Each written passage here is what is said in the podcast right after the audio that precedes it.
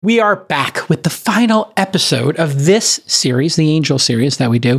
And we've had so many great three cycle investors and entrepreneurs on this. They've imparted so much wisdom. And today I'm joined by friend of the pod and friend of our firm, Jenny Lefcourt. She is from Freestyle Capital. We have a great discussion about venture capitalists and which business models they have a bias towards and avoiding hype cycles and really nailing non consensus bets. I think that was probably the highlight of this discussion for me. And this podcast is really a way for me to catch up with people who I think are really smart or new founders who want to change the world. That's the excuse. I do this podcast just to hang out and talk to smart people. And today's episode is no different. She wound up investing very early in companies that you may have heard of, like BetterUp and Discord, you know, companies worth billions of dollars, tens of billions of dollars. So we chop it up for an hour and I came to the conclusion at the end she needs to come on every year and just share this wisdom. And just a small programming note here these three cycle investors, people with a lot of wisdom, they've been really great for the show. I've gotten tremendous feedback from you, the audience, uh, in terms of having people on who worked through the last two, three, four cycles in the case of Andy Rachleff. So if you have anybody who you know who's been working through three cycles, who's been vibrant and dogged, uh, go ahead and have them email producers at thisweekinstartups.com or email us and just tip us off. Okay, it's going to be a great show. Stick with us. This Week in Startups is brought to you by Prenuvo. Catch health conditions before they become crises with the Prenuvo full body MRI scan. Get $300 off at prenuvo.com slash twist. LinkedIn Jobs. A business is only as strong as its people, and every hire matters. Post your first job for free at linkedin.com slash angel. And Miro helps take ideas from in your head to out there in the world with its ability to democratize collaboration and input. Sign up for free at miro.com slash startups. Okay, everybody, welcome back to This Week in Startups. This is our Angel series. We do series of 10 episodes where we talk to capital allocators, angel investors, venture capitalists, seed funds. And this time around, we thought, hmm, we're going through this boom bust cycle again here in the technology industry. Who's got some battle scars? Who's got some deep knowledge of what happens in a boom bust cycle? So we looked for people who had lived through, uh, say, 20, 2008, the great financial crisis, the dot com era. And we've even had some people who lived through the 87 boom bust cycle. And even we discovered there was an 83 video game bust cycle in Silicon Valley. So there's been a number of these. And friend of the pod, Jenny Lefcourt, is here. She's from Freestyle Capital. Uh, we co-invest in a lot of companies together. Uh, and she started investing in startups 25 years ago. She's a GP at Freestyle, as I mentioned, and she was the co-founder of All Raise, uh, which is an amazing organization that think has had a dramatic impact. Welcome back to the program, Jenny. How are you? I'm doing great. Thanks for having me. All Raise, what, that started seven, eight years ago, I think. I was going to say five or six years ago. Five yeah. or six, yeah. Yeah. Uh, and the mission was to get more women into venture capital. How has that gone? Because I remember when I started 12 years ago mm, as a scout for Sequoia, the number of women in positions of check writing yeah. It was a very small number. Uh, and you were one of them, Aileen Lee, you know, Mary Meeker. I mean, it was, it was such a small number that you could actually just say the first names of the women in the industry who had check writing ability. How has that changed in the last six years since All Raise? Yeah, so I'll first start with All Raise's mission is to diversify tech, period. So it isn't okay. just in the check writers. There's also okay. in the percentage of VC funding that goes to women mm. is pathetic and uh, to people of color. I mean, it's abysm- abysmal. Mm-hmm. So we sort of looked at the world and said, well, there are two parts to this, right? There's the check writer part, and the, there's all the data that supports that when firms have women at the sort of decision making part of the table, they actually do support more diverse teams. And so we felt like, wow, okay, one area that we could really make a difference would be getting more women check writers, more decision makers at these firms. And that went incredibly well. I don't have the latest data in front of me, but that grew a mm-hmm. ton mm-hmm. in the last like five or six years. Um, on the flip side, the percentage of venture capital that went to female founded teams or even people of color, which we also track, um, hasn't really budged. Mm. And so, you know, I could almost take up too much time talking about the theories as to why. So hopefully in time that will change, but I don't think, uh, the the influx of capital going to startups, especially later stage startups during COVID, I think also really hurt that number. This is a very the teams. Yeah. Anyway. It's a very subtle point um, that, you know, it's, you really have to parse these numbers because you have a lagging effect. Exactly. Later stage companies raise just very, very large sums of money, a hundred million dollar round, even a billion dollar round, a $500 million round. And that one round, that one $500 million round could be an entire quarter of seed investments, you know, at $2 million. You know, it could be 250 of those. So yes. we really do need to, in order to see the change, you've got to look at the seed rounds, the angel rounds, what's coming out of accelerators, I think, in the short term. And then long term, obviously, we want to see parity there. Totally uh, agree. And just to tell you, that's a really hard data point to find because so many of us, I don't know about you, but so many times when we invest at seed, we don't announce for a long time. So we kept on trying to watch that number because to your point, that's the that's the percentage that matters. That mm-hmm. sort of dictates the future, but yeah. it's a really hard number to get. It's a hard number to get. And then uh, anecdotally though, I can tell you we see many, many, many more diverse founders, women, people yeah. of color, underrepresented, broadly speaking. Yeah. Uh, in the early stage at accelerators and just more people who are starting companies. So this is a a change that's going to take decades, I think, to to kind of get the crank going because it's like we said, the, the large amounts of money come to the later stage companies, and that means um, you would need to look at the number of deals, not the dollars, to really get a more accurate representation of what's happening. I think. And so when I see those numbers, a 1% or 2%, it's terrible. But the thing that gives me the green shoots of hope is just watching the number of female um, uh, co-founders of venture firms too. I mean, that's been a real bright spot. You know, Aileen Lee doing Cowboy Ventures, yeah, uh, and yourself with Freestyle. Like, there's uh, so many women who have yeah. started their own firms, running firms, have yeah. very you know high powered positions at key firms. It's changed a lot, and I will I give a lot of credit to the leaders, right, like the Sequoias of the world. Yeah. Andreessen's who sort of said, "Hey, this is important," and they became modern. And then you couldn't be the firm that now had you know five white dudes it's just, right. or it's way harder to stay competitive because the founders actually care. The founders want diversity. Yeah, I, I think that's exactly right. And it just seems out of touch when people go yeah. to a web page of partners and it's like you said, five white dudes from Stanford or, you know, HBS or wherever they happen to come from. Not that there's anything wrong with white dudes inherently, but the percentage is a little bit off. Uh, well, what those guys do is then they take all the executive assistants and they mix them in so the partners oh, yes. the so that at least the picture looks a little bit more diverse. But anyone yeah. who clicks let's put in, everybody alphabetically on the team page. Exactly. Exactly. And let's call everybody a partner, even if they're a researcher or an analyst or they run the PR. I mean, it's uh, gosh, it's hard not to be cynical, but that yeah. was a pretty that's the height of cynicism is to just give everybody the same title at your venture firm. I mean, it's uh, still going on today, just so yeah. you know. Yeah.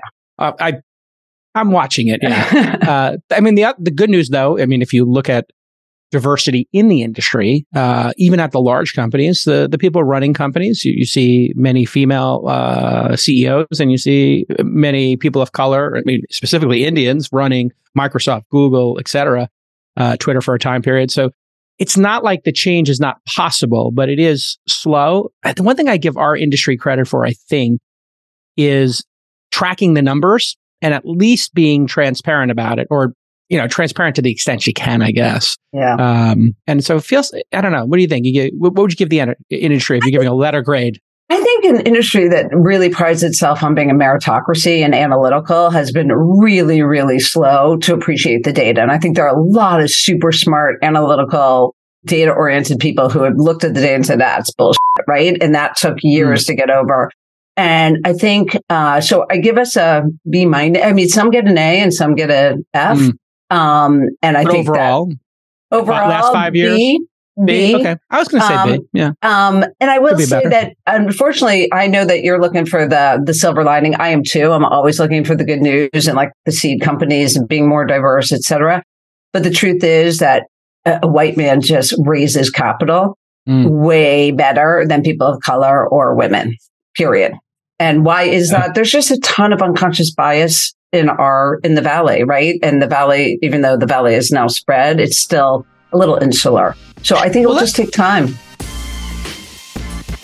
Listen, everybody, you've heard me talk about Prenuvo a ton of times on This Week in Startups and All In. What is Prenuvo? It is a full body advanced MRI scan, okay? They're able to detect cancerous tumors at stage one and about 500 other conditions. It takes less than 60 minutes, and unlike other screening mechanisms, Prenuvo does not use radiation or contrast, making it a safe preventative screening tool. It's proactive healthcare rather than reactive. Now you're saying, Jake, uh, why should I trust you on this? Because I did it and it was amazing. It's very easy. If you're a little claustrophobic, nothing to worry about. You can get a little pill if you want to, you know, take a, a, something to relax, or you just put on Netflix like I did and you watch Glass Onion and all of a sudden the hour is over before you know it. And yeah, just in a couple days, you're going to get back your results. They have given life saving diagnoses to one in 20 people, 5%. Many of these diagnoses occur in asymptomatic patients. That means people who aren't showing anything, okay? 95% of the cancers found are at stage one, where treatment is much easier and much more likely to be successful. Don't I know it? I have two parents who are cancer survivors. I wish this technology had existed 20 years ago. You can get $300 off at P-R-E-N-U-V-O dot com slash twist. If your city isn't on the list yet, the $300 credit will still apply for when Prenuvo opens in your areas. Get yourself taken care of today. That's $300 off your Prenuvo scan at prenuvo.com slash twist. Let's talk about bias in terms of a bias towards, we'll, we'll, we'll leave race and gender out of it for a moment, but the bias towards certain types of companies. There are certain types of companies that have really strong signal historically. You've been at this for twice as long as I have. What are the business models that you've seen through multiple cycles are just tried and true that venture capitalists, when they see them, they see this business model in a business, this way of making revenue, this type of gross margin, they just go, you know what? This is something that could have an, you know, a 25x, a 50x, a 100x, what venture capitalists need uh, in order to return their funds. So, what are the business models that are just evergreen, tried and true? Well, I guess, I mean, the businesses that can scale and make money, yeah. which sounds like the most, you know, generic response I could give. But as you know, every time a business, every time a business works and gets hot, then everyone goes to create the Uber of X, the WeWork of Y. That you know what I mean. And so yeah. it's like gets a little silly to some extent. Um, and so I think that there isn't a business model that always works, but that most of us, most VCs are looking for business models that as you scale, as you grow, the business gets easier, right? Has network mm. effects versus it gets harder. Um, and so I think that's what most of us are looking for, but that could take many different shapes. And what are the have, examples yeah. of like things that it never gets easier and things it gets much easier with the network effects in your in your experience, things you've seen with your own eyes? Yeah. Well, uh, okay, so I'll take a portfolio company of ours, of BetterUp, which, you know, started out providing executive coaching to the enterprise. And in the beginning, you have a really good group of, of sort of coaches, right? And then you get the enterprise and you start to, to, to coach. Well, the bigger you get, the more you get, uh, more people signed up and having their employees get coached in all the different varieties of way that they coach, right? Because there's like the up and comers, the people in the field that, you know, they've all different types then you attract more and more of the best coaches because they want to be there to, to, to work with the best companies. And then you start to really get the best of all these different verticals that you can cover that you could never do if you were small. So mm. now fast forward, any company looking at BetterUp or what, Lexi calls ankle biters, BetterUp is such a far better product and a better proposition because they've gotten bigger. So it's easier for them to, to close an account than it would have been to close their first account. Got it. So when you've refined the product, you get that product market fit, you've got a bunch of people using it. Uh, the next incremental customer, it's easier to sign them up. The cost of signing up a new customer goes way down. That and because you have the best talent, the best coaches wanting to mm. work for you, you actually have a better product, which is mm. why it gets easier, you know, and there, there, the, the, the beautiful virtuous cycle begins. So yeah, I think all back to your question of what business models work is when that flywheel really kicks in, even in, in BetterUp, if you're B2B or in their case, B2B to C, there's typically a way that like when you get one side of it working, it, it sort of, sort of greases the wheel on the other side. Yeah. And in that case, if you're doing executive coaching, you got the best coaches. Uh, it's kind of like Uber having the shortest wait time or exactly Airbnb having the most choice and the most options in Paris or Tokyo, wherever it happens to be each marketplace has some driver. In the case of BetterUp, it's the quality of the coach. In case of Uber versus Lyft, it was the wait time. In the case of Airbnb versus Vrbo right. or other things, it would be probably the inventory. Right. Uh, and the quality of, of that inventory. Let's talk about what doesn't work because in this hot market, we saw things that don't work get tons of money thrown at them. Uh, and it was pretty obvious, like you're taking a high market, a high margin marketplace, let's say like BetterUp or Airbnb or Uber or DoorDash. These are marketplaces that they're well. BetterUp's not a marketplace, but carry oh, okay. on. Yeah. Uh, oh, okay. The the coaches work full time for them, or it's asset. Yeah. So or? they they they well, I don't know if they. I don't know if they all work full time, but the point yeah. is that enterprise signs up with BetterUp. BetterUp then understands, okay, what are the needs of your people? What types of coaches do they need? What level mm. are they? And then they give people options. But ah. I guess it's similar, but you're not, you're not saying, oh, I'm going to go find a coach. And I see mm. a hmm. whole marketplace of coaches. Got it. Um, it's a little bit more of a full service. Yeah. Full service. Yeah. Uh, white, a little, a little white gloved. Uh, yeah. It's, uh, yeah. and so the models that don't work, let's, let's go to those because uh, we saw a lot of, and we'll put a, I'm going to put web three because that was kind of a weird thing that occurred. Yeah. But just low margin businesses that are slow hard to crank. Some of those, a lot of those got funding, and uh, it seems to cause a little bit of indigestion in the system, uh, you know, and maybe a little hand wringing, kind of hard to to work out. So, what are some of the business models that maybe you would be less attracted to? Freestyle would be less attracted to, yeah, uh, and that are going to have a harder time getting money. And, and you are seed to Series A investors, correct? Correct. So you're you're going to take a lot more risk than B and C level investors who are just looking for you know, a certain growth, growth. over yeah. three years or something. Yeah. Yeah. I think the thing that doesn't work that people kind of forgot about were either negative, you know, uh, margins, right? Uh, uh, negative unit economics, sort of that like we'll have a loss leader here and one day we'll figure out how to make money. Mm. I think that th- those never work. And so mm. I'm a big believer in whatever you're going to start with, do the hard thing first not later. And I think a lot of people got just went running and got a lot of funding to we got this thing. We're not going to charge much for it now. We just want to like get it using and then one day we'll figure out how to make money. And I think it's very rare that those work out. Sometimes they do, but I think it's a lot harder. Um, and then I think the biggest problem has been anytime you have six startups trying to solve the same problem who all get funded, it's kind of a recipe that no one's really going to make it. So I don't know if you remember, call it six years ago, there was the pharmacy, you know, your pharmacy on demand, right? And you could yeah. click the button, they would come. And I must, I met with so many of them at the same time that, and some two had the same name, right? Like it was that crazy. and they all got funding. And now maybe there's one or two of them, but it's never pretty. It's a little bit of a race to the bottom. So I think you also have to look, we VCs and the entrepreneur has to look at the whole macro environment and kind of realize like if there are six of us starting, sometimes the founder gets attached, like, but mine is different because mine has this feature. And it's like mm. they could build that feature too. You're on a course collision, right? Like you will collide and and you all are getting funded and you're all knocking on the same doors of either the consumer or the people you need to partner with. Yeah. And typically it does not fare well. I mean, when there's an under overfunded situation like that, it does become a race to the bottom in terms of the margins. Yeah. We see it in consumer hardware all the time. Dropcam was such a great company.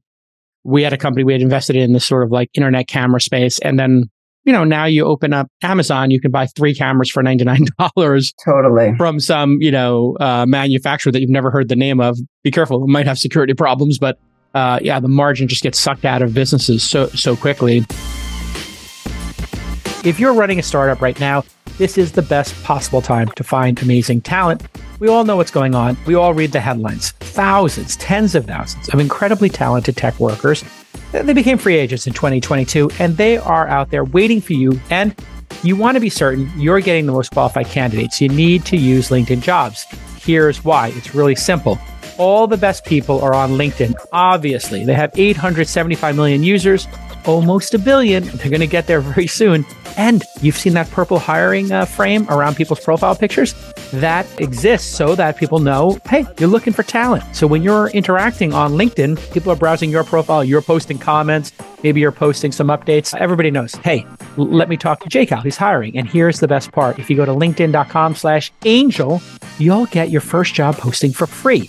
We've hired some of the best people on my team at Launch and Inside On LinkedIn, you're going to engage with better candidates faster. Let me say that again. Better candidates faster. So go post your job for free at linkedin.com slash angel. That's linkedin.com slash angel to post your first job for free. Terms and conditions do apply. Yeah. Uh, wow. BetterUp's been quite an investment for you. You, you did the seed round. We did. Uh, yeah. Back of the math here, $7.9 million valuation mm-hmm. is what we see online. And uh, that company is worth four or five billion uh, at the last valuation. Is that correct? Yeah, that is correct. Yeah.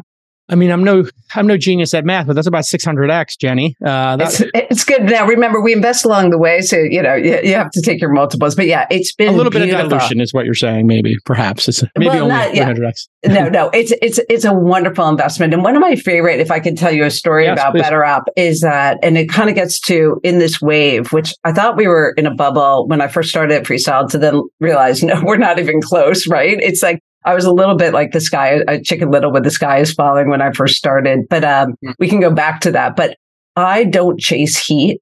I don't mm. like heat. I don't like that we're taking in term sheets next week. Are you in? Are you out? That kind of thing. And BetterUp is one where every VC, literally every VC had passed. They, mm. to your point, what models do they like?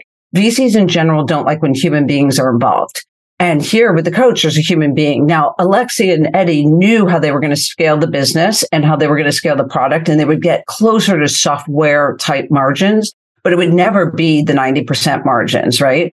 And VCs didn't like it and they didn't see what was coming in terms of the macro trends. And so when we seeded it, there wasn't, I didn't, someone asked me, how'd you win that deal? It was like, I was the only mm-hmm. man standing with, an offer. Last man standing. It's a wonderful, wonderful Last approach. human standing.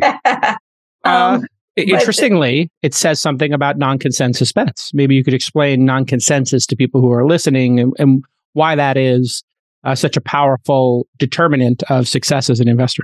Yeah, so non-consensus bets are great because when it's obvious, you have a bunch of us trying to get in and typically they get overfunded at the wrong price, which is like almost starting the race at in a very, very bad place. And we can get into how, you know, through this three cycles, I've seen what overcapitalization or the wrong valuations can do to companies and to founders. Um, and so when you see an opportunity, we as VCs or a founder that is not obvious, it means you don't have six other companies getting funded doing the same thing at the same time. It means that your valuation is probably right. You get to keep your head down, focus on the business. And typically those do really well. Sort of like to your point, it's not consensus. People didn't see it coming. It works wildly well. And you got mm. sort of a way head start. Um, and I never even knew the term when I started, but I was going non consensus more out of ignorance to be totally, mm. uh, real. So, you know, I gave you the BetterUp story, but the, my first investment at Freestyle was in a company called Narvar. It was another one that no VCs, every VC had passed. Now, I didn't know as a VC that we're supposed to talk to, about our deals with other VCs, right? So mm. I'm a brand new VC. I love Narvar. I love Ahmed who's building Narvar. I do a ton of due diligence on it. Like I really know my stuff. I know this space and um, I give him a term sheet or er, give him terms. And then we always have others join us in the, you know, in the rounds. And I go to, to build the syndicate and everyone's like, Oh yeah, I passed. That's a feature. Oh yeah, I passed. Mm. That's a feature. I was like, it's a feature now, but like, look at what's coming, whatever. It was a really hard syndicate. Explain what Narvar is. I mean, I know what it is, but maybe what, yeah. what it was originally. And you're kind of alluding to, Hey, it was kind of a feature. People could dismiss it, but then it grew into more of a platform and a more robust product. So maybe what, what was it when you invested and then what has it become? What it was when I invested is actually what it is. It's mm-hmm. just mm-hmm. all founders, you have to start at some place, right? So the vision was and is that the post purchase experience when you buy things online matters as much as the pre purchase experience. And so if I, so if you go back 10 years, when I would go to buy things online, I would like not know if I, Amazon told you exactly when it was coming, right? But, it, and, and so did Apple. But others, you didn't know when it was coming. You didn't know what the returns were going to be like. Sometimes they were so annoying. Sometimes they were super easy. And so as a working mom of three, I started to build like my blacklist in the house. Like mm. we're not buying from Nike because I'd have a little kid saying, when my back, when is my backpack coming? And like, I don't know, I guess, uh, in five to eight business days, you know, in that didn't quite fly. Where Amazon, you knew exactly when it was going to be there. So Ahmed, who had worked at Apple and had worked at Walmart, basically knew that like my experience was everyone's experience. and that the post purchase matters. If you treat the consumer as mm. beautifully as you did, you know, as they walk through the beautiful door, like after they purchase, don't just send them into a brick wall that says, here's your UPS tracker number. Good luck to you. But actually told you exactly when it was coming, made it easy to return. They had the data to know if it wasn't delivered so that the retailer could say, Hey, due to the snowstorm, it's going to be late. Here's a $10 credit or whatever it may be. So they, he knew the power of the post purchase experience and he had the data to support that. And he knew that every retailer would have to be great at it but no retailer would be able yeah. to keep up with Amazon and Apple in doing it. So he decided, I'm going to build the post purchase platform for every retailer and let them go be competitive in, the, in, in, their core competency, not this. And so he integrated, you know, with hundreds, maybe now it's up to thousands. I don't even know. It's global uh, of the carriers. And so now as a consumer, by the way, you have an experience where you're told exactly when your package is coming and you're, you're never confused. You don't have to go to UPS, FedEx, wherever it may be. It's um, amazing how well it works now because I, I've had this experience and I can tell by looking at their website, the Narvar website, yeah. and I can tell from the design and the UX that, you know, many merchants use this to tell you, hey, track your package. And that's complicated totally. stuff to go to get to do all that as an e-commerce platform would be, I don't know, months of developer time. And here you can just drop it in with a, a third party tool. Yeah, super, super hard. So he started with the tracking feature, which is the feature yeah. knowing he'd have returns, knowing he'd have data, and it would be mm. that post purchase would be big. So I think that's what I talked about. People said, like, that's a cute feature. It's like, yeah, you start with something, but it's really needed and it grows. And another thing back to when you talk about models, one of my personal favorite models, and BetterUp and Narvar both fit this, is what I call B2B to C. So you have a consumer, or in our, uh, BetterUp's case, an employee who has a lot of power over the B, the business, mm. who mm. has big budget and mm. needs their their life depends on or their business depends on making their consumer happy yeah that's when i have a really good time because yeah. i like i like b2b sales way more than the cac to ltv grind and yeah. but i really like a consumer experience that is a game changing experience yeah, if you can tap both of those things, you've got the businesses paying for the consumers to have a better experience. It's easy to sell into businesses. Yeah. Of decision makers. And uh, if you can delight consumers, man, it's going to make the product super sticky. I mean, I just had this experience with, I bought a helmet to go skiing and when I went to Japan, and it was like this POC helmet. It's the best helmet you can get. And their post purchase experience was, I was like, when is it going to get here? And they're like, auto responded, we get a lot of customer support. Please do not reply to customer support. Please be patient. Uh, and don't hit reply or else it will further delay you. And I'm like, you're blaming me for asking you for a date. And I'm just like trying to get some basic information. I'll pay for better shipping. Tell me what date it's going to get here. Uh, and it is really interesting how, um, yeah, and so much room if you had a choice, yeah. if you had a choice, maybe that helmet's super special. But if you have a yeah. choice, you're going to bring your business elsewhere. I know when I got in a return line once, I don't know, eight years ago, and I couldn't just drop my package and run. I was like, and I'll never buy from them again. So that when the retailers are losing business and they don't even know it because people like you are like, I'm not going to buy that helmet from them again. Entry price matters. Uh, you had mentioned that uh, when a, when a category is overfunded as opposed to underappreciated, uh, and sometimes the best investments are the underappreciated ones. Uh, because you have more time, they're less distracted, as you said, and you can get it at a price that matters. So, talk about the economics of being a seed fund, the optimal size of the fund itself, how many bets you place in that fund, and then how entry price plays into that. Yeah. So, I would say that we're now we're at a hundred thirty million dollar fund. Now the only reason we increased it from hundred was 100 to one hundred thirty was because check sizes were getting so much bigger in the crazy days. Yes, that we didn't want to. Our LPs don't appreciate. No LPs appreciate you going back to market sooner. Mm-hmm. So we wanted to make sure that we stayed on our two year pace, and so we increased it to one thirty. But putting that aside, called a hundred million dollar fund we typically would write a check for call it two ish million, give mm-hmm. or take.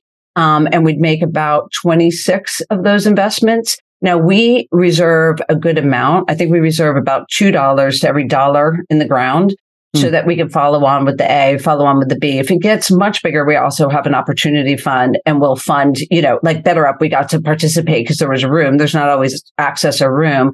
Um, in some of our best companies, we got to double down, triple down, et cetera, with an opportunity fund. And that's been amazing. And so yeah. entry yeah. price matters. I mean, obviously the real thing that matters is it being wildly successful. And we all know that. And so we all could convince ourselves this is the one, right? And if you keep doing the this is the one and you're paying, you know, 50 million for the seed round, your math will not work. Hmm. But at the so entry price does matter because you do get some that are 2x or 3x and that could be underwater if you got in at the wrong price. But the truth is like I could have paid triple for better BetterUp and it still would be a great investment. It's just we don't always have the crystal ball to know which ones are going to be those. So we will break our rules, our own rules occasionally when we think we're facing one of those. But for the most part, we pray, we uh, stayed pretty disciplined even during the crazy times. We definitely got up. You couldn't avoid it or you wouldn't play. Yeah. But, um, you know, that was a game on the field, but we never got too wrapped up in the craziness. And uh, I'm very Your happy average that. Average check size is two or three million when you do these two or three million. Yeah. And so and, you're going to put 30, 25 bets in, $50 million. If one of those bets goes, you know, 10x, that only returns 20% of the fund. You need to have a bet go 100x uh, right. and return two or three hundred to have a two x fund, which is kind of table stakes uh, in our business, right? Yeah, I I always thought of three x as being the table stakes, but yes, yeah, yeah. I mean, to be right. good, I mean, two x to stay in to, to, even be have LPs want to fund your right. future fund. So it is really a, people forget how hard this is for venture capitalists. Super hard. It's super hard. When I was a founder, which I know we're going to go back to the to yeah. those days of, of your, but when I was a founder, I had zero understanding or appreciation with what the VCs were up against. And I would say, what do you mean this market isn't big enough? It's huge. It's $4 billion. And it's yeah. like not knowing that they were playing at markets way bigger than that yeah. and understanding that it, you know, you, you're looking for a multi-billion dollar exit. And if the market is 4 billion and it doesn't show signs of growing, that's mm. not huge. So it's just really interesting. I don't think that most founders really, at least I didn't understood sort of power law and that you're looking for unlimited upside, the ability for it to be the one that can return the fund. And this is the criticism, I think. Um, and it does tie back to uh, diversity in tech, I think, to a certain extent, because we are looking for businesses that are in the, you know, most elite, uh, grossing and growing businesses, violently growing, incredible margins that hit this power law. One uh, investment pays for the entire fund maybe 90% of the returns in a fund comes from the top investment or 95 comes from the top two. Right. And that means this, there's a naive concept out there, or maybe it's not naive, that you could run a venture capital firm with, you know, instead of having 25, uh, 20 of your 25 bets be non-material and one or two be 95%, that you could have all 25 or 15 of the 25 return 5x and it's a it's a better way to go slow capital in fact there are some people who have tried to do. I think Bryce tried to do this with Indie VC, like, hey, we're going to go slow. We're going to try to, uh, and I think he he wound up giving up on it. It didn't work. Um, what are your thoughts on that criticism of VC that we go for the too violent return, the too, you know, the power laws impact on what we do? Is that is there anything valid there, or is it just a naive take on the reality of business? I think it's the reality of the business. And the truth is, as a VC, I don't treat them differently right? Mm. Like at Seed, I help every founder as best as I can to help them be successful. And to some extent, which ones kind of go to the moon and which hmm. ones mm. don't in time, it's way more on the founder or the market or the timing, you know, name, name your favorites. But, um, so I don't think that we're doing harm by wanting to know that every investment we make has the ability to be, you know, massive. Mm. And that's, that's the, that's the game we're in, right? That's the, that is the, the playbook that we have. And we have LPs and that's what they're hoping that we do. And I guess I got wisdom early on when I became a VC that if you're ever looking for that downside protection, like this one feels safe, you're kind of mm. hosed because nothing is safe. Anything you're starting is factually hard. Mm. You might as well have the benefit to know if you figure it out, it could be massive. Because to be sort of have a, the ceiling capped and know it's really hard, but think, oh, but I could always sell it for 50 million. That's not going to do anyone any favors because you don't get to control that. And so I think that you're better off sort of swinging for the fences and then seeing what, what comes.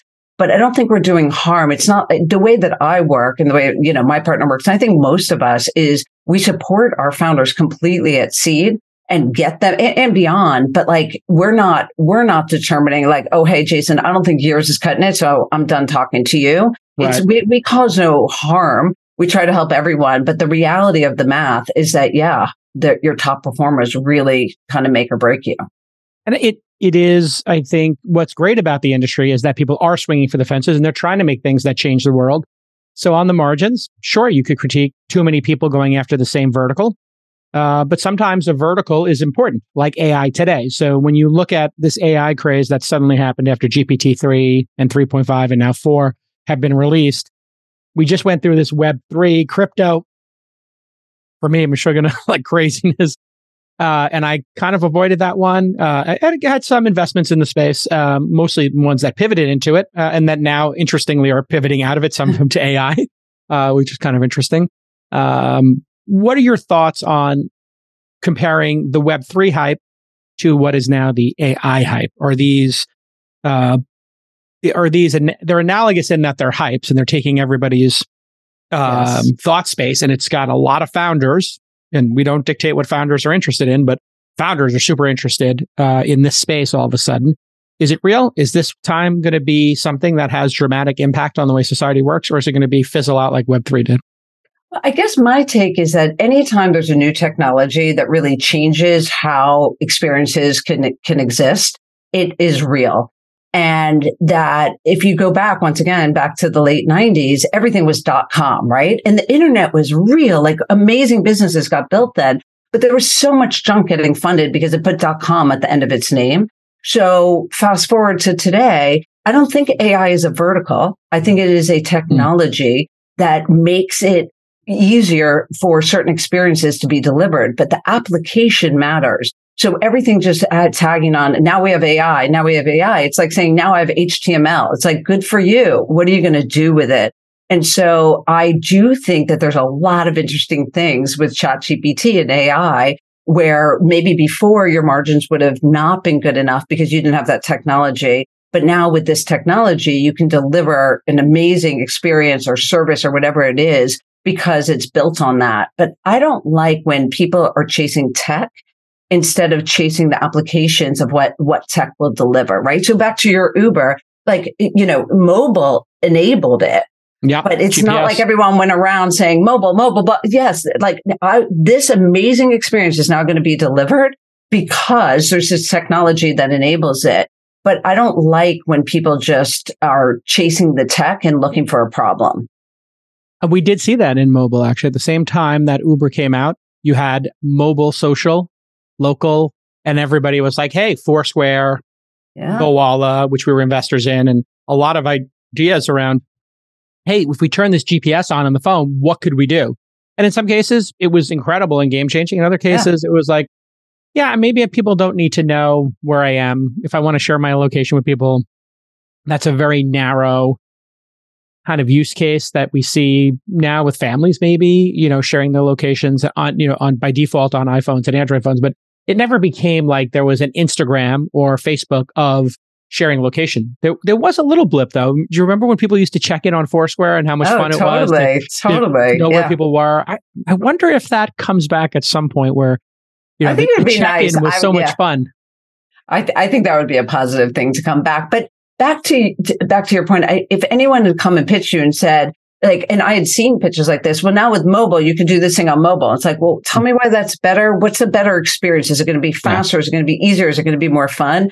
But I think people, founders need to be uh, sort of focused on the value proposition for to whoever your stakeholder is mm. and, and be focused on that. And ideally technology is the thing that it, unless you're really in deep tech investing, which we're not, but ideally, the tech is what enables something that never existed before. Either mm. you can do it now because it can be affordable, or you can do it better, or it can be more fun, whatever it may be. But if you're just doing it because there's this tech, so I'm going to apply that tech to this thing, it go, it's dot com all over again. It's web three all over again. I would yeah. see certain things for web three. I'm like, okay, but why, why does that benefit that person? Because it's yeah. web three. I'm like, what, like, so great. Yeah. It's Web three, but like, what well, does that enable? The other and thing so, that yeah. was so frustrating about the Web three founders and the space, you know, generally speaking, was most of the time they never got the product to market. So even if they did have a convincing argument that this was going to be the game changer and there was user value. For seed investors, I don't know about you, I like to see the MVP. I like to see a customers using it. I like to play with it and talk about how that product is designed. And with the Web3 stuff, they never seem to, they got the tokens out. Right. They, they secured the bag for sure. They sold the tokens, they sold the NFTs, but I never really saw the products that these tokens were supposed to enable and that was super yeah, frustrating. I'm going to skip I'll skip on the Web three. Like it was a it was a blip in time, and like who knows? So I weird. think there are real yeah. people who know their stuff who are still right. believers, and I do think that something interesting will come from it. But I don't think that it was for all the, all us tourists to play with. Let's put it that way. There, and I don't think was. the consumer was there. So if the consumer's not there, it doesn't really. I don't think it ultimately is ready it seemed the only consumer use case was gambling, like literally speculation, eh, or if you prefer speculation. The the only one I really thought was uh, would stick around, and it has, was store of value. I mean, people are still talking about, hey, Bitcoin's a great way if you are in a fiat that you don't trust, whether it's the US dollar today or, you know, Venezuelan dollars yesterday, like, oh, you could put a little bit in Bitcoin and maybe it's not correlated with your local uh, currency. I loved getting that whiteboard out, having three or four people in a room jamming and modeling out you know, important things when we were building businesses, venture funds, products. And you know what? We kind of lost that in remote, didn't we? Well, here's a tool that'll bring that magic back. It's called Miro. It's spelled M I R O. Miro is so much more than a simple digital whiteboard. When you think Miro, think zero to one. Building your startup from scratch needs input from everybody on the team, and Miro democratizes collaboration and inputs. But it's really visual collaboration that has really evolved to tap into what the power is when we're all working from home or remotely, which is asynchronous, right? We can all collaborate on our own time. We can collaborate at the same time, planning, researching, brainstorming, designing, feedback cycles, all of that. Faster inputs equals faster outcomes. It's very simple. And the velocity of your product and your business model and the internal growth of your company is how you actually beat the bigger companies. Miro is zero to one. It's going to do it faster for you. And here's the best part Miro has a community of power users that build thousands of world class templates. You can go see all of those templates and start on second or third base, right? So you don't have to sit there with a blank sheet and go, hmm, what should I do? You just go to Miro.com, M-I-R-O.com slash Miroverse, M-I-R-O-V-E-R-S-E. So here's your call to action. Go sign up for Miro for free at M-I-R-O.com slash startups. That's Miro.com slash startups to sign up for free. You were an angel in Discord. How did that come about? That yeah, seems to so be an incredible bet. I mean, you bet on a chat room. I uh, did for video games. Uh, wow, uh, that that takes some conviction. Uh, very easy. I, I say that in a joking way uh, because I bet on a meditation app. You know, like oh, you bet on a stock trading app. Like there's always something more than just the generic description of it. So, what was the something in Discord that you saw that led you to place that conviction bet? Yeah. So the real answer. So if I wanted to pretend that I'm all super smart and great, I would give you one answer. But yeah. now I'm going to go real and tell you that I was uh, an LP in a an incubator or accelerator called Studio Nine Plus. Hammer and Chisel, now called Discord, came out of that. So ah. Studio Nine Plus. So I had I had shares through them. And then when it came time, Greylock did the next round and they had pro rata, but they didn't have the money for it. So they put it out to us LPs. And I basically was like, I know nothing about gaming. I still know nothing about gaming, mm. but I got to see their numbers and their use and everything. And I mean, it was be- the most beautiful deck I'd ever seen in terms of real data, not projections, but was really happening. And I was just like, this is too good to not participate in. Mm. And another thing back to angel investing that I learned was that if you have a really strong lead, your odds of success are far greater than just like working your own network and doing your own diligence. So like every time I kind of was able to put a check along someone super strong, it was also very good. So mm. I was able to throw a check in. So that was a pure access deal. It's mm. not like I knew my stuff or met with the founder three times or, you know, had that was not contrarian. Um, I tried to put in more. Unfortunately, I got part of my check returned to me. Like it was an Ooh. over. Oh yeah. I was like, and when it returned, that, I said, I this is going to be a very expensive return check. And it is. But, um, but yeah, I think it goes crushing. back to access, right? Of like, access is a lot of uh, what happens later, which I think explains a lot of the sins that happened over the past few years by the later stage folks. Where we explain almost, that Yeah, because yeah. th- this is a very subtle point. You had access early on to a hot deal yeah. because you were an LP in a fund and they were syndicating it. And, you know, you knew somebody who had inside information. We trade on inside information in private companies, not in public ones. It's allowed in public. It's not allowed in public. It's, a, it's how privates are done. You get introduced to something. Uh, but that is considered social signal, maybe, or social proof, I guess. But social proof can get you in trouble. And it did get some people into trouble in this last boom uh, and then bust. Explain what happened and what the mistake there was. Yeah. And I, I guess I don't even write it off to social proof as much as everyone started to understand that if you were early in a deal, Mm-hmm. that assuming success, right? Almost like treat it like a lottery ticket. So take the later stage folks. If they got in earlier, then if the company's doing well and they get to watch, they can plow more capital into it. Mm. And so people started to kind of overpay, almost like a lottery ticket. Like, mm-hmm. I want to get in all these companies and whoever then pops, I'll be the one there that has the, the relationship, the access, the pro rata rights, name your favorite way to get in. And I'll be able to put more capital to work. So you saw so many companies raising so much money earlier at high valuations because the players wanted to get in earlier and were willing to pay kind of the next round's price. Like, I'm going to assume you're going to do that really well for the next year or two. So I'm going to pay you now. I'll give you the valuation now that you would get in two years. And mm. so I think that caused a lot of problems. I think a lot of founders are going to have trouble right now, sort of getting out of the cap table they're in with either high valuations or sometimes I believe, and this starts once again from early days in the dot com days, like too much capital too early can wreak havoc. And so I think mm. we have a lot of companies that are looking for product market fit have a ton of capital, don't have a viable business, and everyone's just kind of looking at everything and trying to find trying to find something. Let's unpack and, that, yeah, because yeah, you're you're correct in that you had uh, these later stage or public market investors looking at the activity and saying, "Yeah, let's I'll buy an option here on this company." I think it's a great way to put it. Uh, and they were given credit for work not done. That now, your point is you give people credit for work not done. They're sitting there with this giant treasury. It doesn't help product market fit. So let's unpack that. Why doesn't having $50 million in a bank account help a founder and their team of 50 or a team of 100 get to product market fit? Yeah, I, I mean, my take on it is obviously having a lot of capital. If you really treat it as a treasury, and th- I was a founder back in the late 90s who had a ton of money. And when the mm-hmm. dot com bust happened, we were loaded with capital and that that I think that's why the company is still alive today. So I'm not against having capital if you know how to park it mm-hmm. and understand we don't really have a business yet. Let's keep a tight budget and figure things out so that then we can put fuel on the fire once we get a fire going.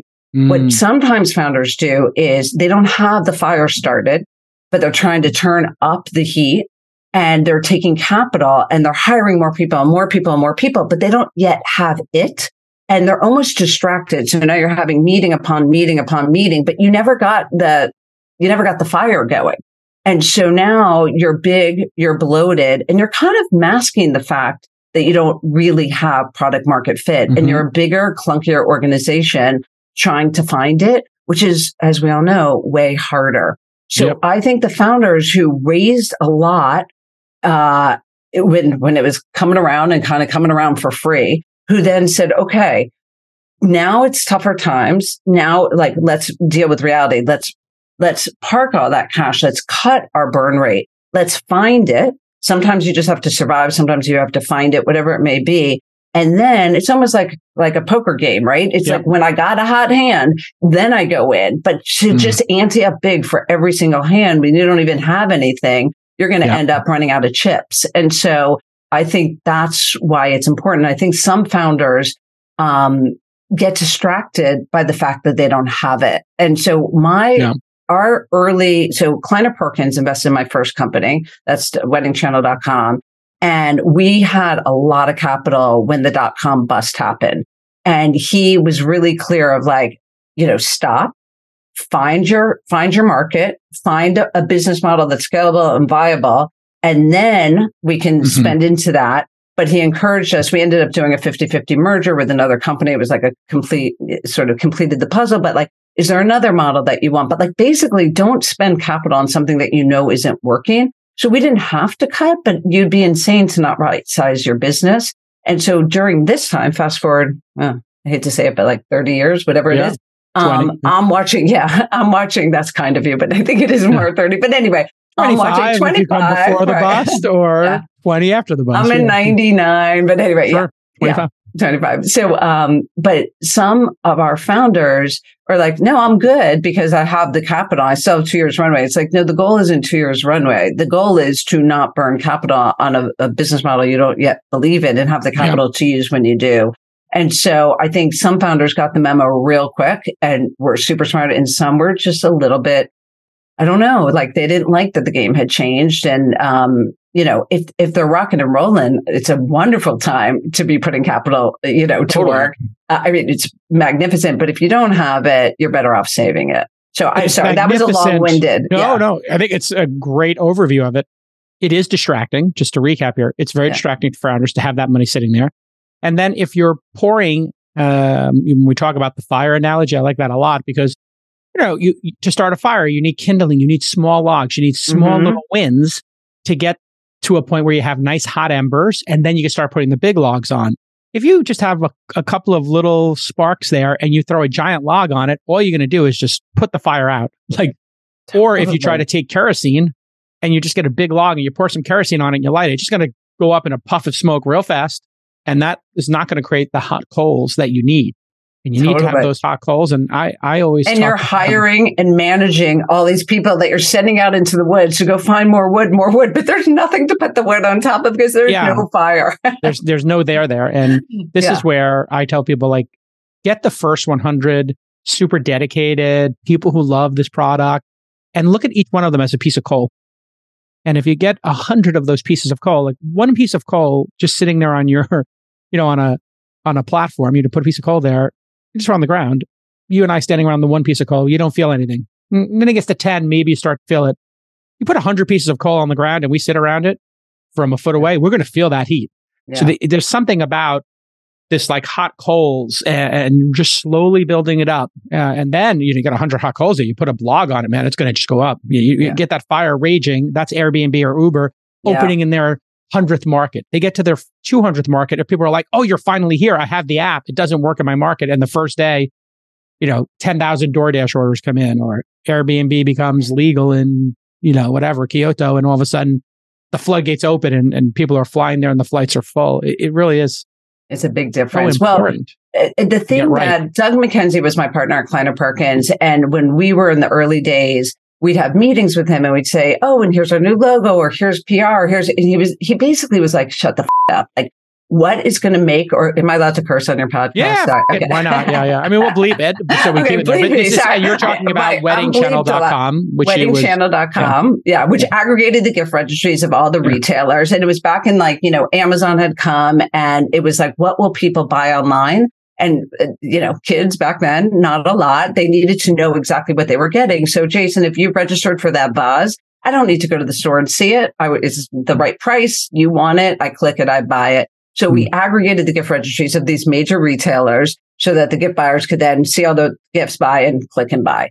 Um, and so we would go to Doug with a meeting and we'd give him the update on stuff. And he was like, stop it.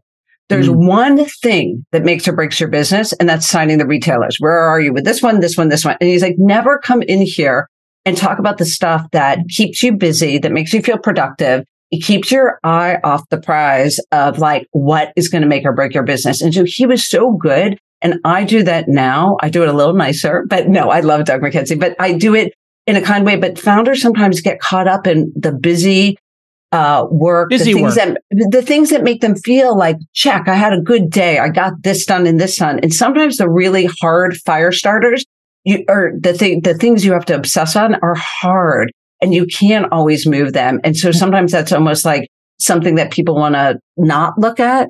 And Uh-huh. so just keeping founders really focused in the early days on the few things that are going to make or break you. which that other are stuff what are you the can things get that done. you're yeah i mean obviously speaking at conferences and hiring a bunch of people and rebuilding your website and getting press and going to the tech conference all this stuff Yeah. are false wins it's just busy work Yeah, your what really matters Yeah. is the customer the product so what do you find yourself pushing founders back towards and saying hey congratulations on your speaking gig and winning this mm-hmm. startup competition. But let's talk about this. What is this in that sentence? It's typically sales, right? It's typically, I mean, because I, I, I do do consumer, but I'd say 70% is probably B2B. And so if people are not buying your product and using your product and wanting more of your product, you probably don't need to be mm-hmm. talking at various things. Now, I do love, so I have a mantra called purpose before action. And if you know, if you're surgical in what you're doing, like you're doing PR because you know that that's going to be read by the people you're trying to sell to and it makes a big difference, great. It will impact your conversion rate. But when you just do things because you think you're supposed to do them because everyone is doing them. So I'm doing PR. It's like, why? What, what are you announcing? Who's going to care? What is it doing for you? And so if you're going to talk at something, if you're talking where all your potential customers are, wonderful. If you're just talking because it feels good and you were asked and you fly and you spend three days to talk at something that doesn't move the needle for your business, you're missing the point. So I think being really, you know, I go back to my earlier founder days. We were heads down. And then, yeah, we did PR. We did a lot of PR. We were like the dot com poster children for whatever reason, but like we did it because it helped the consumer side of the business. You know, when I was on, me and my partner were on Oprah, it almost crashed our servers. And then every time there was a rerun of the show, it almost crashed our servers. That was worth it so it's like doing the things that you know your people, your business initiatives will like you'll move the needle. So I think what really matters is early on, and we do this, deciding which are the the metrics, not KPIs mm. and start getting all like big company when you haven't figured things out. But there's usually a few things that are going to make or break you to get to that next milestone. Know what they are and just be maniacally focused on making them happen. If that then you speak at something or you do PR or whatever it is then you're doing it in service to that purpose.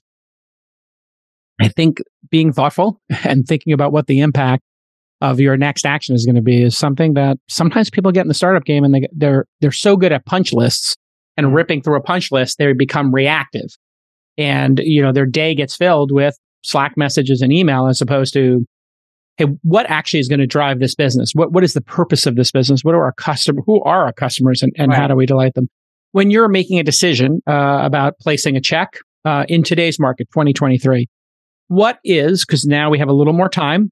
Uh, you said before you don't like this like high pressure, you have yeah. 48 hours. I, I hate it. It's just like, that's not the way I operate. If people come to me with that, I'm like, great to meet you.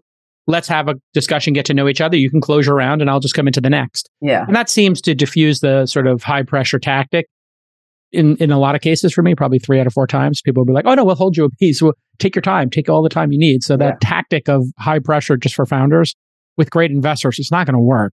No, they're either going to skip the round, um, or they're going to be turned off. To be honest, but or or they got married real fast to someone that if they had done their homework, the founders did their homework, they would have realized was not a good fit for them. And not saying they're bad VC, but there's all types of different fit. And so when founders move too quickly, advice I always give is like, you're kind of getting married, but you can't yeah. get divorced. So like you, you, the founder really want to know who you're going to be working with. So keep I've everyone moving. Can, but it's such a hard process to get divorced. I have seen it happen and I've had it happen, uh, twice in 350 investments where I told the founder, Hey, listen, we're not seeing eye to eye here. And it was typically because there was something in both cases, I would say, I'll make an amalgamation here that I was not, I'll just say ethically cool with. Mm-hmm. I'll leave it at that.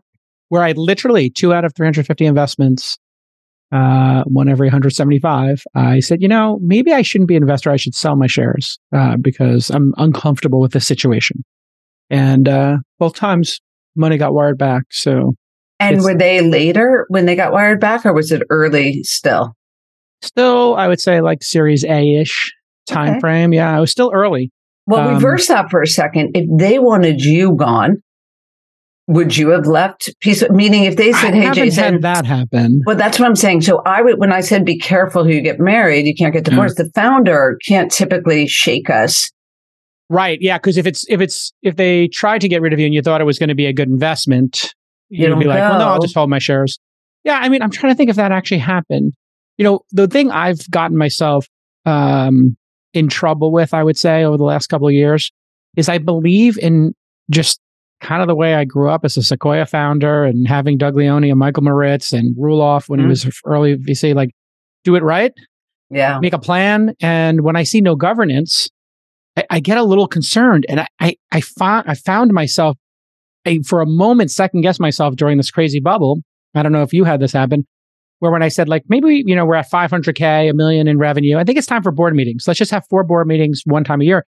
And some founders were like, nobody else is asking for that. And I'm like, yeah, but we have an option of a board seat. We own 12% of the company. This is a meaningful investment. How about one hour, four times a year? And they took it as because I think they were trained by YC in some cases or other folks that governance was not cool yeah. and that you had to control your investors and minimize their ability to have any control provisions or whatever. And it's like, well, the control provisions are already in there. It's a Delaware company. I'm just saying, like, well, let's meet four times a year to set goals and to see like formally like that your accounting is tight and that you have what you need. And, you know, the pushback I got was, I would say, not insignificant for a short period of time. And then the same companies, in some cases, are like, you were right. Board meetings have made me a better founder. Board meetings and having a, a plan, like literally just a documented plan, yeah, has made so a better I'm, founder. I'm a stickler. And so hmm. before I invest, I tell founders, here's how I work. And I don't have to be for everyone, but I, I'm so direct and transparent. I feel like both sides have to know what they're getting into. So where I am is an interesting, um, sort of in the middle where I'm fine not being, there not being a, a board, meaning keeping it a founder board.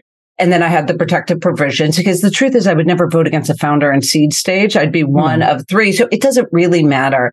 Mm. But whether there's, and sometimes they say, no, we want a board and we want, and then if there is, then I'm on the board. But, um, but no matter what, it's irrelevant to me because my impact is not felt at the being on the board. Mm. So whether we have a board or it's just a founder board, every six to eight weeks, we have a strategic meeting, same as a board meeting. Yep. And funny enough, I actually prefer strategic meetings versus board meetings, even though they're identical. Literally, mm. it's the same document.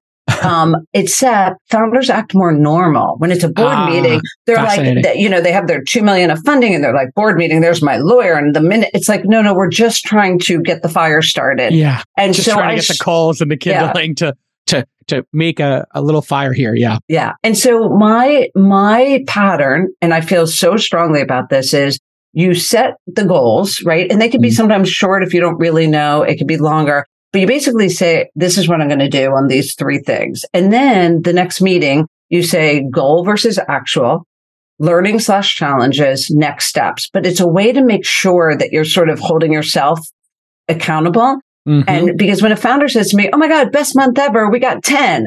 I'm like, I don't know if we're sad or congratulating ourselves. What was our goal? Because if our goal was 100 and we got 10, uh oh, let's try to figure this out. If our goal was five and we got 10, it's amazing. Should we go hire more people? So I often have to say, and founders are often mm. reluctant to put the stake in the ground of what they're going to do in the future because they don't know. And I'm like, of course you don't know. You're not going to get a trophy mm. if you hit it and you're not going to get fired if you don't. But it's just like if you're pacing yourself in a marathon, you want to know how you're doing yeah. And you want to then be able to fix it like, uh oh, better stop, you know, not stop as long or I better pick up my pace, like whatever that is. But mm. you at least want the reality shining on you as you're trying to framing. figure this out. Such great framing, Jenny, to shift it from, hey, you know, this is a board meeting. Oh my God, you know, get everybody get nervous minutes, yeah. uh, to prepare minutes, uh, yeah. to, hey, it's a strategy session. Uh, yep. and let's set some goals. And hey, this accountability every six to eight weeks is for you. It uh, is for them. Yeah. For you. It's, it's, for you to actually understand, you know, uh, what you set as a goal and just to remind you. And, and yeah, if we, if we're at 10% of our goal, what did we learn? And right. or what do we want to do differently? Right. Yeah, what do we want to do different? How do we change the experiment? That's right. And so I guess in general, it's really this concept of you can go forward as a founder and just try to do better every day. That's going to get you somewhere. Mm-hmm. But if you go backwards and say, okay, I want to be there at this time and you're working backwards and then you have your stakes in the ground so you know and you're like, oh shit, I'm falling behind or oh gosh, I'm ahead. It's way better. You always, I think you go further, faster, or smarter um, when you're working backwards versus just trying to do better every day.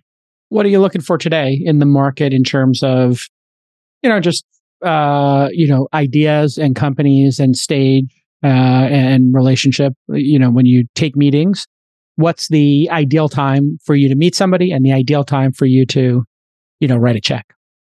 Um, I'm really open on when I meet founders. Sometimes I meet them at pre-seed and I don't do pre-seed. So it's a great way to track and stay in touch and I get to see what they delivered. I really do like this a little maybe old school, but I like to meet a founder and then be super excited about what they're doing and move quickly, not force quickly, but like do my diligence and kind of keep the momentum up and kind of take, I don't know, call it three weeks to decide this is investment that I'd like to make. And this is a mm-hmm. person I'd like to, or people I'd like to work with. Um, and right now, back to the ingestion in the market, I've been having a harder time, both Dave and I, and finding things we're excited about because it feels like there's a, like traffic jams all over the place. Mm. And to put another car in, especially when everyone's changing lanes, trying to find, you know, have the capital, trying to find product market fit. I either want to put something in that I think leapfrogs everything else, which is great, or I want to find a lane that people aren't in, or I'm going to just be patient and I'll just back to poker analogy, keep folding mm. until I've got the right hand.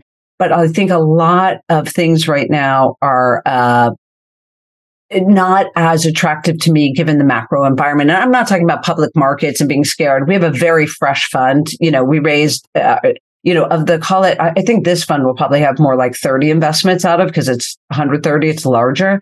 Um, call it 30 investments. We've made two or three. So we have years of capital to deploy. Um, so it's, we're not worried about the capital. We're not worried about the big pub, you know, the public markets, but I am worried by how much is sort of in, you know, the traffic jam or the ingestion. Um, so I want to believe that what we invest in has like a real shot of success. All right. Jenny Lefcourt, amazing uh, force. We didn't even go into my past. I thought you I was all We went over. I, I need to do a part two with you. You know I what? was not your, prepared for this conversation. I was running, prepared for 90s. Here's here's what happens. You know, the conversation starts. I have the notes, but I listen to your answers. Uh-huh. And then I channel this. People say, Oh, Jake, you're such a great interviewer. You're the world's greatest moderator, whatever. I'm uh-huh. like, I'm a listener. I listen to what you're saying. And then sometimes there's something really interesting that I know the audience, if I'm thinking like I'm an audience member with my AirPods in, I'm like, oh, the audience would probably want me to want to hear more about this piece, right? The the strategy meeting versus the board meeting. Yeah. And so I just double click on that. And if sometimes you start double clicking on that, choose your own adventure kind of situation. Yeah. And then it becomes a conversation. And then all of a sudden you look up and an hour's gone by, which is what just happened. Got it. I'm totally okay with that. I just want yeah. you to know that I was way more uh, in the mindset of what happened in 08. Two, I was soon. a founder in 08 and I was a founder in 01. I mean, it is uh, the scar tissue is real, uh, and very real. Your insights on how to invest in these companies and how to run them is just fantastic. This has a, been an amazing hour. We'll have you back. We'll awesome. have you back I love it. I year, love it. And we'll do another another hour, and that's how the show works. We have great guests come on, and and you. And by the way, just as a quick thank you here as we wrap, you uh, when Jackie or one of my team members says, "Hey, can you come give some time to founders?" You are the first person to say, "Yep, I'm in. I'll help any way I can." and you give your time. And I always tell, uh, you know, new investors, uh, when they say, Hey, what's your advice to me? I'm like, well, you know how founders spell love. T I M E. Yeah. So give them your time and attention, and, and, you do that. And I and I think that's I love it. I mean, really that, great I at this. Lo- that's why I love what I do. Right, like mm-hmm. getting to meet with smart, energetic, awesome founders, and trying to like see them succeed. And going back to like when I was in business school before, you know, weddingchannel.com, um, all these people were helping us out and we were confused. We're like, why are they, why are they helping us? It's like, oh, that's the valley. And so I got trained early that you just pay it forward all the time and, you know, karma does its thing. I have to say, uh, that is the truth. You know, uh, how many times in our careers does somebody say, I saw you speak at this. I saw you, I heard you on this podcast and I thought I would reach out. And then that winds up being your next big hit. A hundred percent. It's, it really is goodwill. Uh, and it's, you know, our industry gets a lot of um, uh, attacks now and again because, you know, outlier success, polarization of wealth, impact on society. There's so many things that tech does. But the goodwill and how much people help each other, even though there's sharp elbows here and there, again, when rounds are closing, just the general goodwill and how much people help each other, I think is very unique to our industry.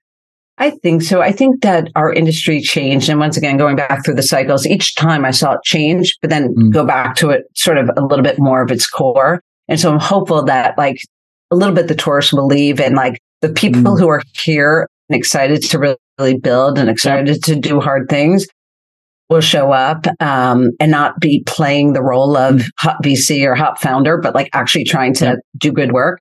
And so anyway, I think there's always, uh, when ever there's sort of hey, there's always going to be bad actors that come to town. Or yeah. not bad, but like not not here for the real tourists, real reason. Tourists Tour. here for the money. Tourists. tourists here for the best six weeks of the season, and exactly the raining season happens or the flooding season. They're out. They're just like, yeah, I came for the best six weeks. I'm out. Uh, when dot com happened and we were growing like mad, we started getting resumes from like resumes from like the CPG people and in from yeah. Clorox and stuff, and I'm like, oh shit, like this is this yeah, is a whole whoa. different. They're world. like, I need that dot com money. And then they left, right? And so I think that there's going to be a lot of they came and then they left. Yeah. Well, I mean, it's it's hard work. You know, I think that's it I think what we are now left with here post this whole party. Like the house got trashed, and now we're sitting here. You talked about like, uh-huh. oh my god, trying to find opportunities, and you're like, oh my god, I got to clean up this huge mess. Yeah. People were spending too much money. You know, companies have too high evaluations. The boards are broken. This is broken. Like all this cleanup work's going to take three years. And I think 2022 is the first. I think 2023 will be the second. I think we'll still be cleaning up the overhead and the mess in 2024. And then, you know, and let's be honest, we were a part of the mess, all of us, sure. right? Yeah. So it's not even like, oh, it, like 08 happened to us, if you will. This yeah. one, we did it. well, I mean, listen, if the music's on, Exactly. I'm going to get on the dance floor. I'm, That's I'm exactly dance. right. So, That's exactly right. Uh, you know, if, the, if, you turn the lights on, the DJ's power plug gets pulled by the cops. I'm not going to dance. And all I'll of us are like, up. okay, I'm not as drunk as he is, though. that guy's passed out. I'm exactly. good. all right, Jenny. I'll see you next all right, time. Thanks for having me, Jason. Bye bye, everybody. Good job.